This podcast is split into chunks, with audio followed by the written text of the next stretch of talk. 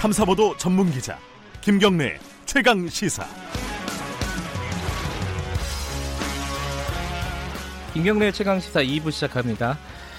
지금 국회가 어, 좀 시끄럽습니다. 이 패스트트랙 관련된 건데요. 이게 패스트트랙 한번 상정되면 끝나는 건 줄 알았는데 계속 복잡하죠. 지금 어, 민주당에서는 어, 공수처법을 먼저 처리하겠다 이런 입장을 좀 계속 내비치고 있고 오늘 부의가 될 수도 있을 것 같습니다 본회의에 물론 표결이 되는 건 아니고요. 그런데 어, 선거법도 좀 어, 뭐랄까요 논란이 있습니다. 지금 정의당이 의원 정수, 그러니까 의원 수를 좀 늘리자 한 10%, 그러니까 쉽게 말하면 한 30석 정도 늘리는 것을 검토해 보자라는 방안을 심상정 대표가 거론을 했습니다. 이게 약간 이제 당별로 어, 여러 가지 이해득실이 있는 부분이죠. 그래갖고 이게 시, 합의가 쉽지 않은 부분인데 어, 오늘은 이정미 정의당 의원 모시고 관련된 얘기 좀 나눠보겠습니다. 이정미 의원은 단식 투쟁을 해가지고 이 5당 여야 5당 합의를 이끌어냈던 분이죠. 스튜디오에 모셨습니다. 안녕하세요. 네, 안녕하세요. 이정미입니다. 네. 일단은 어, 심상정 대표가 30석 늘리자라고 얘기한 것 취지가 일단 약간 이제 국회 안에서는 폭탄을 하나 던진 거잖아요. 뭐 어. 이런 취지가 뭔지 좀 설명해 주세요. 그 폭탄이 없던 폭탄이 생긴 건 아니고요. 물론 그렇죠. 예, 작년 예. 연말에 이제 5당이 결국 저와 손학규 대표님이 그 당시에 열흘간 단식을 네. 하고 어, 합의를 만들어냈을 때 첫 번째는 연동형 비례대표제를 추진하는 네. 거, 두 번째는 근데 이 일을 추진하려면은 어, 아주 세부적인 방안들을 짜는데 가장 큰 걸림돌이 지역구 의석과 비례의석의 숫자를 어떻게 맞출 것인가 네네. 이 문제지 않습니까? 아, 그런데 이제 연동형 비례대표제의 취지를 제대로 살리기 위해서는 비례의석을 일정 수 늘려야 되는데 그렇게 되면은 현행 그 의원 정수 안에서는 지역구 의석이 줄어들 수밖에 그렇죠. 없잖아요. 네.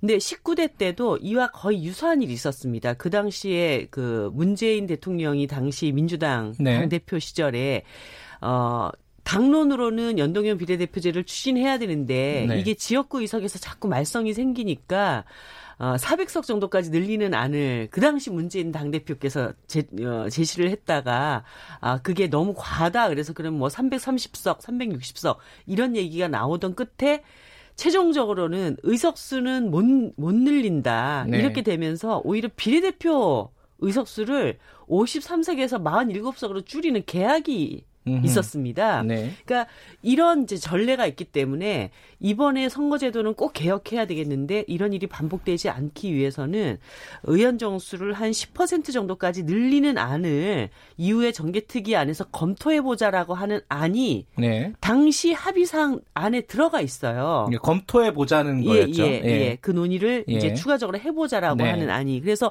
이미 이제 작년 연말에 이 논의가 제출이 되었었고 선거제도를 연동형 비례대표로 개혁하자라고 하는 그 취지를 살리자면 이런 것을 피해갈 수 없기 때문에 이제는 뭐 고양이 목에 누가 방울다니 하는 식으로 어, 연동형은 하자고 하고 의석수는 뭐 지역구는 한 석도 못 줄이겠다고 하고 이러고 있으니 어, 정의당이 그러면 어, 국민들한테 제대로 된 선거제를 만들기 위해서 이런 안을 한번 과감하게 논의해 봅시다 이렇게 던진 거죠. 아. 그러니까 뭐 말씀하신 취지는 정의당이 총대를 한번 맸다 이렇게 네. 들리는데 근데 이게 이제 다 아시다시피 여론이 안 좋잖아요. 국회의원 늘리자 그러면은 찬성하는 사람들 많지 않을걸요 아마. 그렇습니다. 여론조사 해보면은 과반 이상이 항상 반대하는 쪽으로 나오고 그래서 뭐 세비 세비는 총액을 동결한다. 네. 그죠? 네. 대신에 이제 어 n분의 1이니까 n을 늘려가지고 좀 덜 받고 네. 사람을 늘리자 이거잖아요.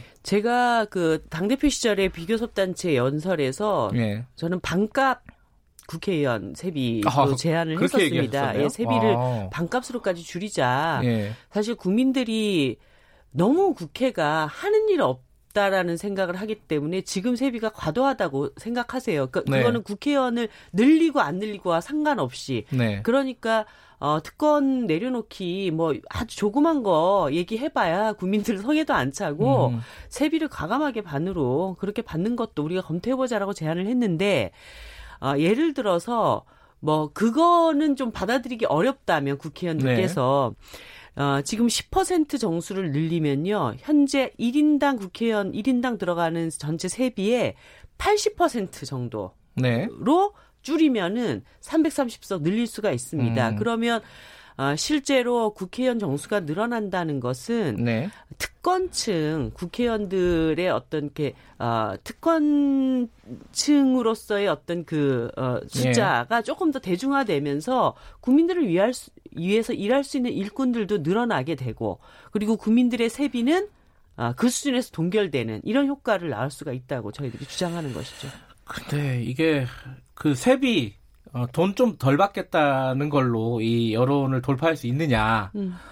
어, 이 뭔가 이 국회의원들 늘어나는 것 자체가 싫은데. 네. 그러니까 이게 좀 속된 말로 하면 꼴 보기 싫다는 거예요. 네.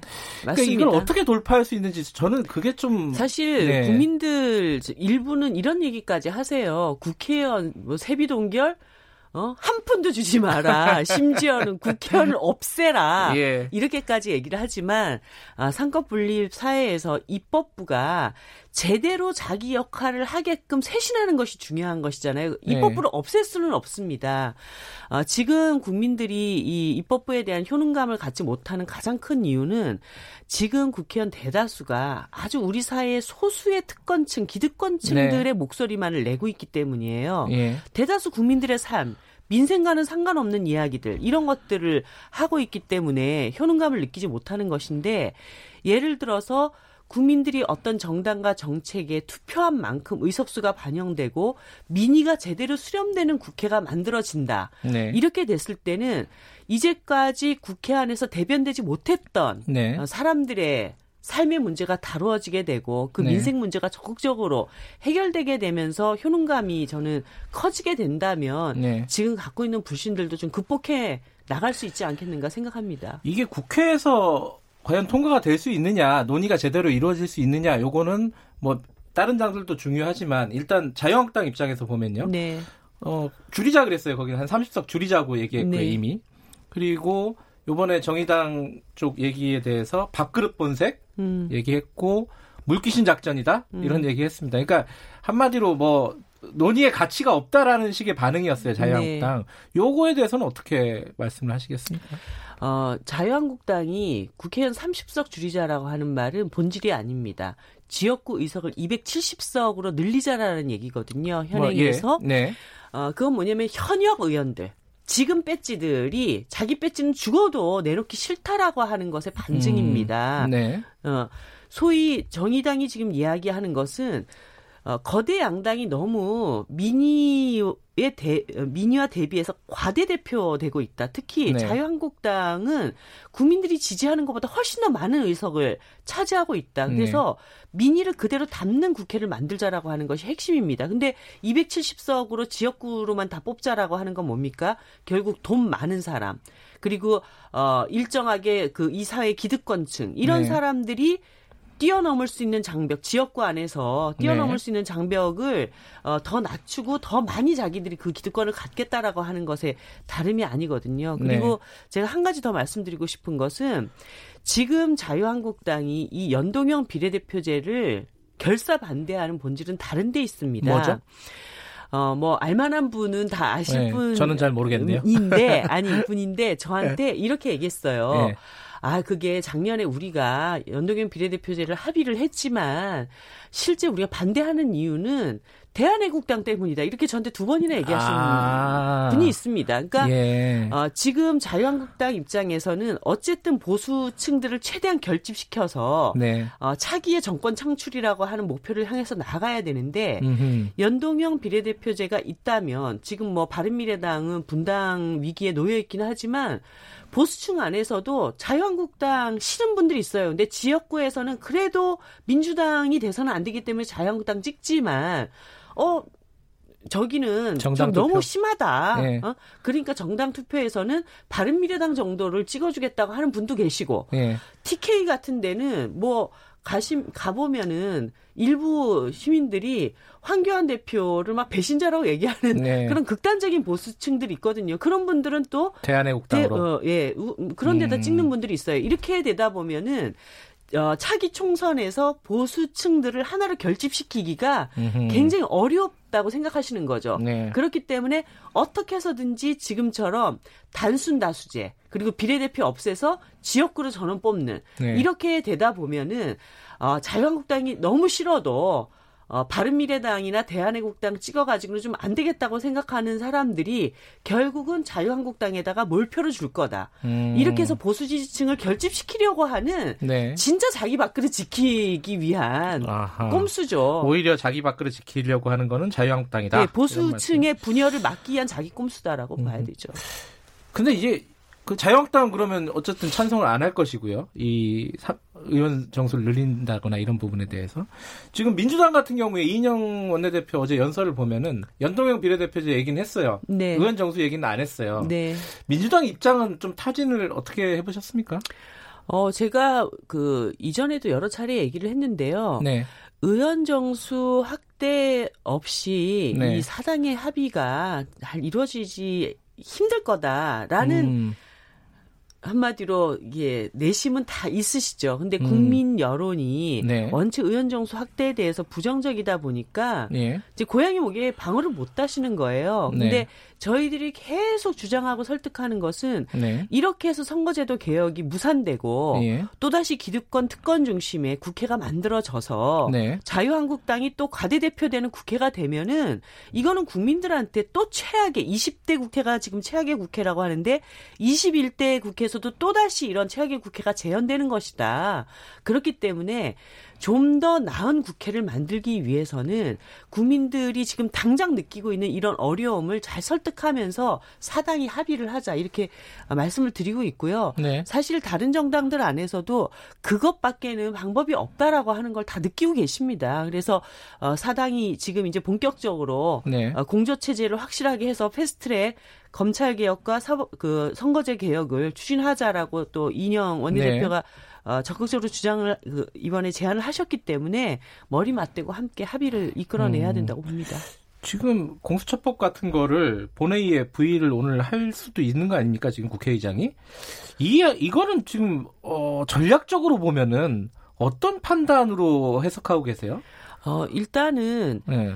어, 법안을 부의하는 게 중요한 것이 아니라 20대 국회에서 이 안을 반드시 통과시키는 것이 네. 중요하지 않습니까? 네. 그렇기 때문에 어, 어제도 그 이인영 원내대표가 그 얘기한 핵심 골자는 사법개혁, 선거제 개혁이라고 하는 것을 반드시 20대 국회에 관철시키기 위해서 사당이 튼튼하게 공조를 해야만이 이게 국회 가반 의석을 확보할 수 있고 이 어, 전략을 함께 짜자라고 하는 것으로 저는 이해를 했습니다. 그렇기 때문에 어, 부의가 중요한 게 아니라 통과하는 어, 음. 과정이 중요하고 그 과정을 어떻게 만들 것인가 아, 그것에 대해서 최선을 다해야 된다고 봅니다. 다른 얘기 아, 시간이 많지가 않아서 다른 얘기 몇 가지만 여쭤볼게요. 어제 자유한국당이 문재인 대통령 패러디 영상 올렸습니다. 네. 벌거벗은 대통령 뭐 이런 내용이었는데 어떻게 보셨습니까? 저는 역풍 맞을 거라고 봅니다.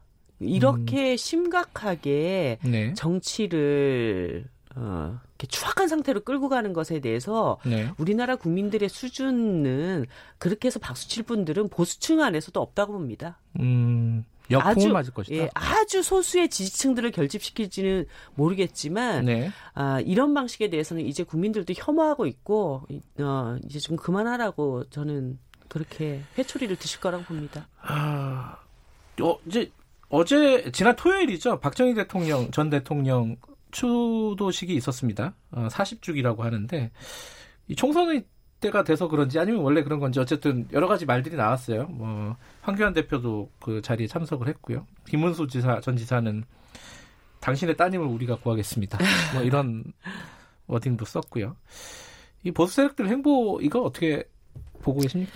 아, 모든 전직 대통령에는 네. 명과 암이 있습니다. 네. 아, 어, 그 부분을 다 균형감 있게 역사적으로 잘 평가하는 것이 필요하다고 봅니다. 네. 하지만 어, 모든 것을 미화해서 그것을 자신의 정책 기반으로 삼으려고 하는 이런 시도에 대해서는 이런 반역사적인 몰역사적인 행태에 대해서는 어, 국민들이 또 평가하실 거라고 보고 있습니다. 이 총선이 다가오는데 어, 조국 장관 사태 이후에 어, 그 과정을 겪으면서 정의당의 지지율이 상당히 좀 어려웠던 건 사실입니다. 네. 어, 입장도 명확하지 않았었고요. 어, 상당 기간 동안에. 이거 정의당은 내부적으로 이 부분에 대해서는 어떻게 평가하고 계십니까?